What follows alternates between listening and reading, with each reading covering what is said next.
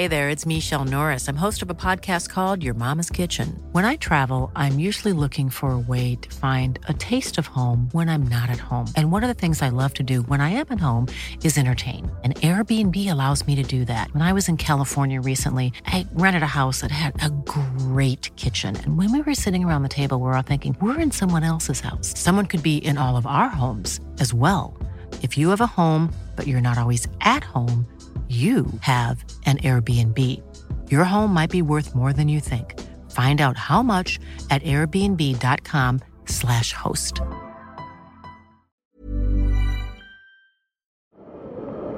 C'est le podcast montagne du Dauphiné libéré.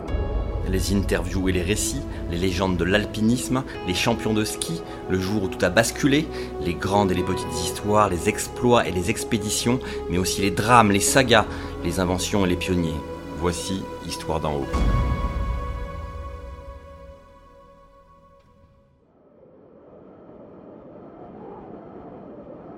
C'est un crash aérien qui a coûté la vie à 58 personnes un soir de novembre 1950. Un avion qui embarque des Canadiens de retour d'un pèlerinage au Vatican percute le sommet du mont Obiu en Isère. Il n'y a aucun survivant. Plus de 70 ans plus tard, les circonstances exactes de ce drame restent mystérieuses. Les traces matérielles ont presque toutes disparu, mais le souvenir reste, le souvenir d'une opération de rapatriement des corps dans le froid et la douleur, épreuve qui ravivera le débat autour de la professionnalisation du secours en montagne. Nous avons retrouvé des témoignages d'époque et parcouru d'anciennes coupures de presse.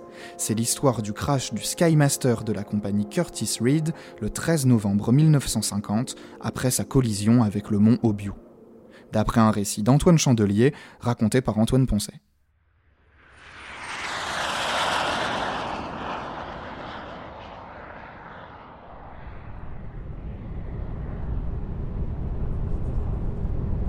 À bord de l'avion, la plupart des passagers somnolent. Les autres se refont le film de leur voyage à Rome et de la rencontre avec le pape Pie XII. Nous sommes le lundi 13 novembre 1950, il est presque 17h, et 58 pèlerins originaires du Canada voyagent à bord du Skymaster de la compagnie Curtis Reed. Ils espèrent atterrir vers 19h30 à Paris pour une ultime escale avant leur retour outre-Atlantique. Dans les allées de l'avion, chacun s'est habitué à la voix du chef de bord, le commandant Olmsted. Et l'hôtesse de l'air, Miss MacDonald, sert le thé. La pluie s'abat contre les hublots, la brume s'installe et la nuit tombe. À 17h43 précise, l'avion signale sa position au-dessus de Montélimar. Il reste un peu moins de deux heures de vol avant que les roues de l'appareil ne touchent le tarmac de l'aéroport d'Orly.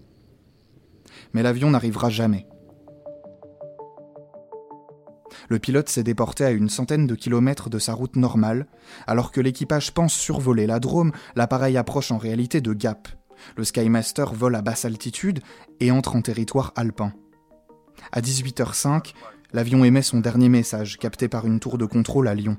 Au même moment, l'une des ailes de l'avion percute l'arête sommitale de l'Obiu, le point culminant du massif du Dévoluy, à 2790 mètres d'altitude, à la frontière entre les Hautes-Alpes et l'Isère l'appareil éclate littéralement. Aucun des 58 passagers dont 7 membres d'équipage ne survit, la plus jeune victime a 24 ans et la plus âgée 62. Dans la vallée, les habitants des villages de Cor, du Sautet, de Saint-Didier en Dévoluy, Cordéac et Pellafol entendent une violente explosion. Paul Hakim, cafetier à Pellafol, a entendu l'impact. Il pleuvait et une brume opaque enveloppait les sommets. L'avion semblait voler très bas, j'ai eu l'impression qu'il frôlait les crêtes, mais malgré tous mes efforts en raison de la brume, je n'ai pas pu l'apercevoir. C'est justement l'un des habitants de ce petit village au pied de la montagne qui, après avoir entendu le choc, sonne l'alerte. Les locaux pensent tout de suite à un accident aérien. Pour deux raisons. D'abord, celui auquel ils viennent d'assister n'intervient que dix jours après le très médiatisé crash du Malabar Princess qui avait fait 48 morts dans le massif du Mont Blanc. Ensuite, ce n'est pas la première fois qu'un avion heurte l'Obiu. Le 29 août 1946, déjà, un appareil américain avait été retrouvé sur les flancs de la montagne. Ainsi, le 19 novembre 1950, le journaliste Charles Liénard écrivait dans les colonnes du Dauphiné libéré Faut-il croire qu'existent des montagnes prédestinées?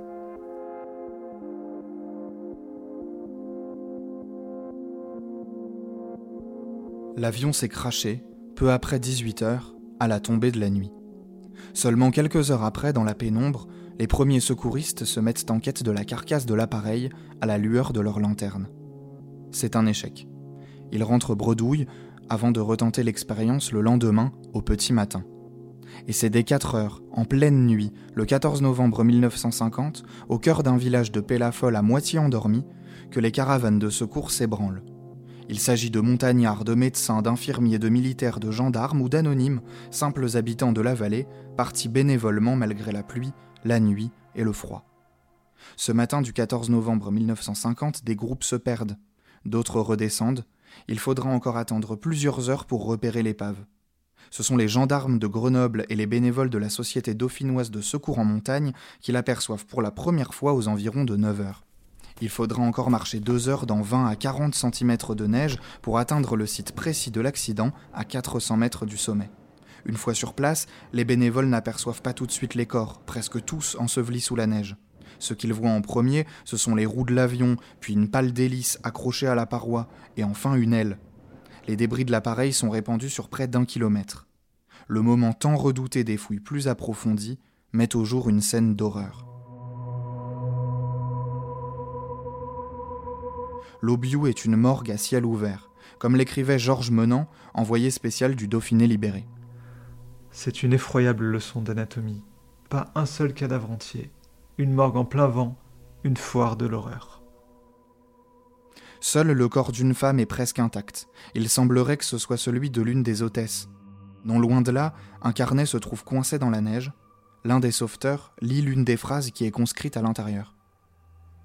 16h45, l'hôtesse de l'air nous offre aimablement le thé. Elle a été notée à peine une heure avant que l'avion ne soit pulvérisé.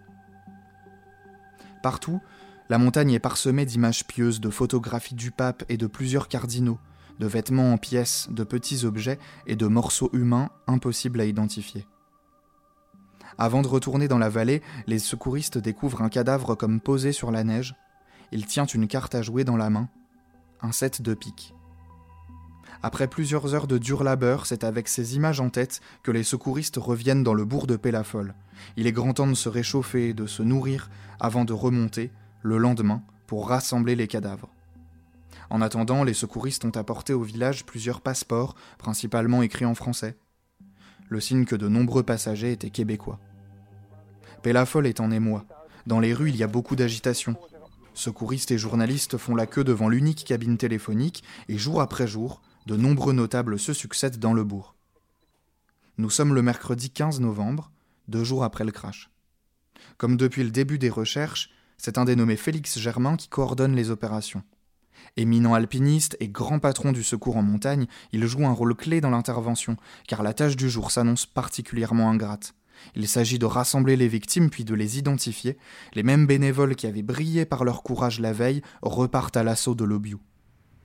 Encore une fois, les équipes d'intervention encourent des risques importants. Enveloppés dans des peaux de mouton, les bénévoles marchent par moins 15 degrés. Autour d'eux, la pente est gelée et menace de se transformer en un toboggan mortel. À plusieurs reprises, des hommes dérapent en direction du précipice et sont rattrapés de justesse. Une fois arrivés sur le site de l'accident, la mission se révèle déplaisante. Elle consiste à rassembler des morceaux de corps humain, puis à traîner dans les pierrailles les dépouilles enroulées dans des sacs de jute empruntés à un négociant de la vallée. Les derniers efforts se concentrent dans le grand couloir rocheux du vous, avant de rejoindre le bord du ravin où seront temporairement entreposés les corps. Au terme de cette journée de calvaire, le chef des opérations Félix Germain relate la difficulté de cette journée en altitude. La température était telle que le vin a gelé dans les gourdes et que le casse-croûte emporté n'ont pas pu être consommé. Seul l'agneau n'a pas été gelé. À l'heure du bilan de cette journée, les équipes sur place ont regroupé 54 corps, un véritable exploit. Transis de froid, les bénévoles retournent à Pellafol et ne redescendront les cadavres dans la vallée que le lendemain matin. C'est ainsi que le jeudi 16 novembre 1950, pour cette opération périlleuse qu'est le rapatriement des corps vers la civilisation, un téléphérique de fortune est installé au départ du précipice, à plus de 2000 mètres d'altitude.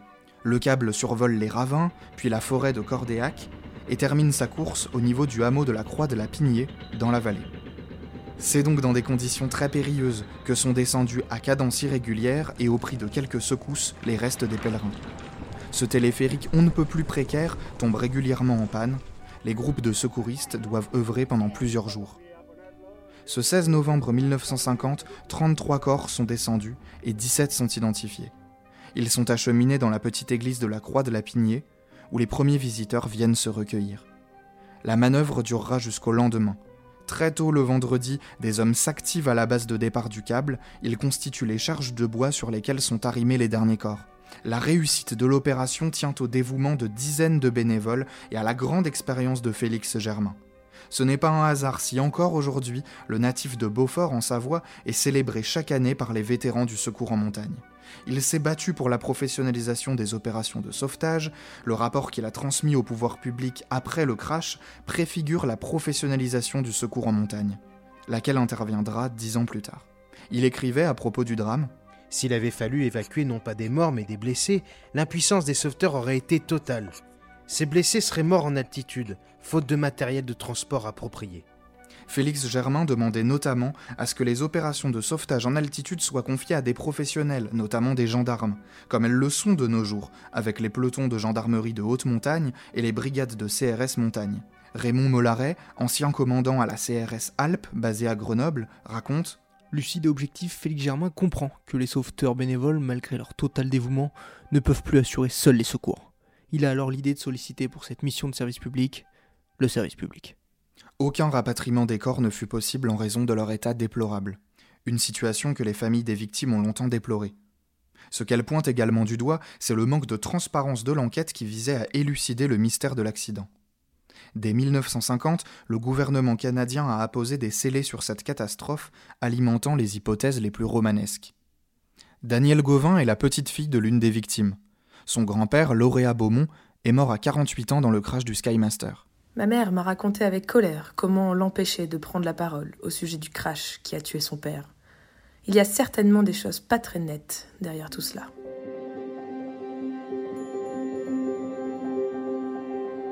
De fait, encore en 2022, la cause du crash demeure inexpliquée. Dès les premiers jours qui ont suivi l'accident, plusieurs éléments de l'enquête semblaient incohérents. Par exemple, comment pouvait-on expliquer que l'avion, qui volait du sud vers le nord, se soit abattu dans la face nord de l'Obiu? En réalité, ce supposé mystère a une explication simple.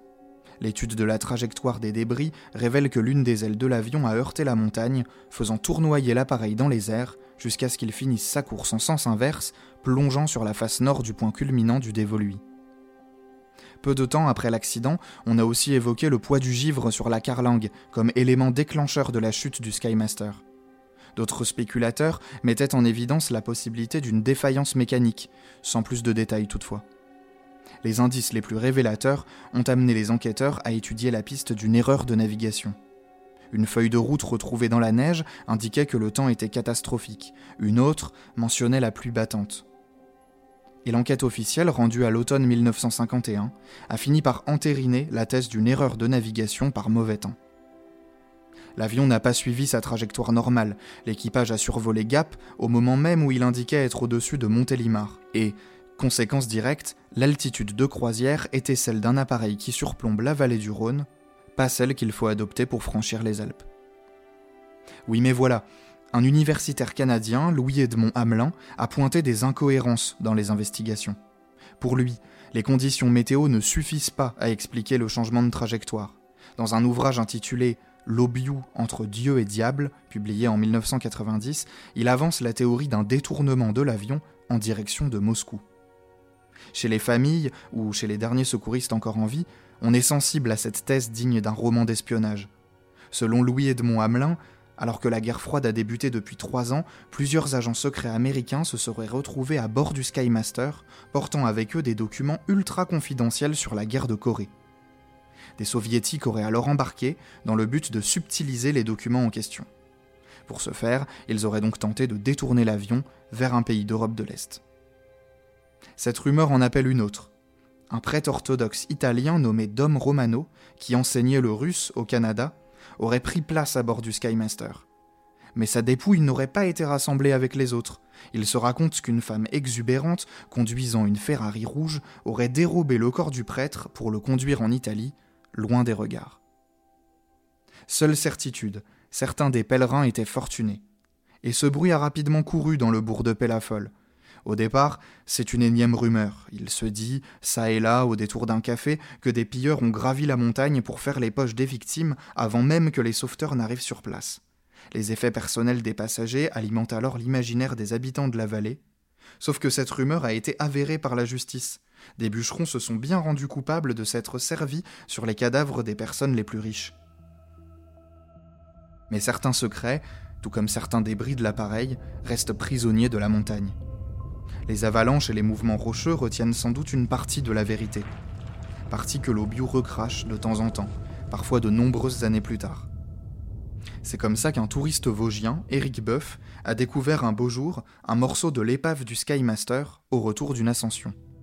Il lance alors une opération de nettoyage de la montagne pour redescendre au total plus de 4 tonnes de débris.